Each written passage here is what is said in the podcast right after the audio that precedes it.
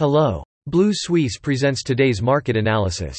Capital Markets Overview. U.S. stocks rebounded on Wednesday, with the Dow up 510 points, the S&P 500 up 2.1% to its highest since early May, and the Nasdaq up 2.8% as investors cheered weaker than expected inflation data, raising concerns about the Federal Reserve expectations that the pace of monetary tightening may start to slow.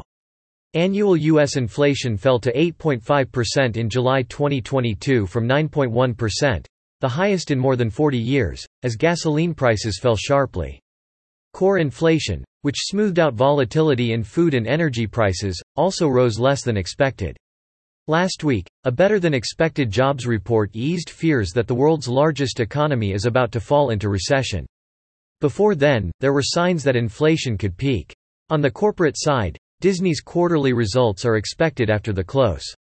The S&P TSX Composite rose 308 points, or 1.6%, to 19,886 on Wednesday, its highest since June 10, as investors assessed the latest U.S. CPI data and its implications for major central bank monetary policy decisions impact.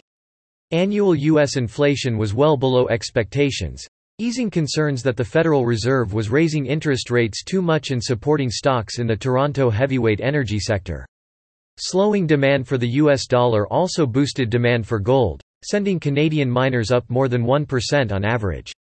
Meanwhile, tech stocks followed the neighboring Nasdaq, leading gains with Shopify's gains of nearly 10%.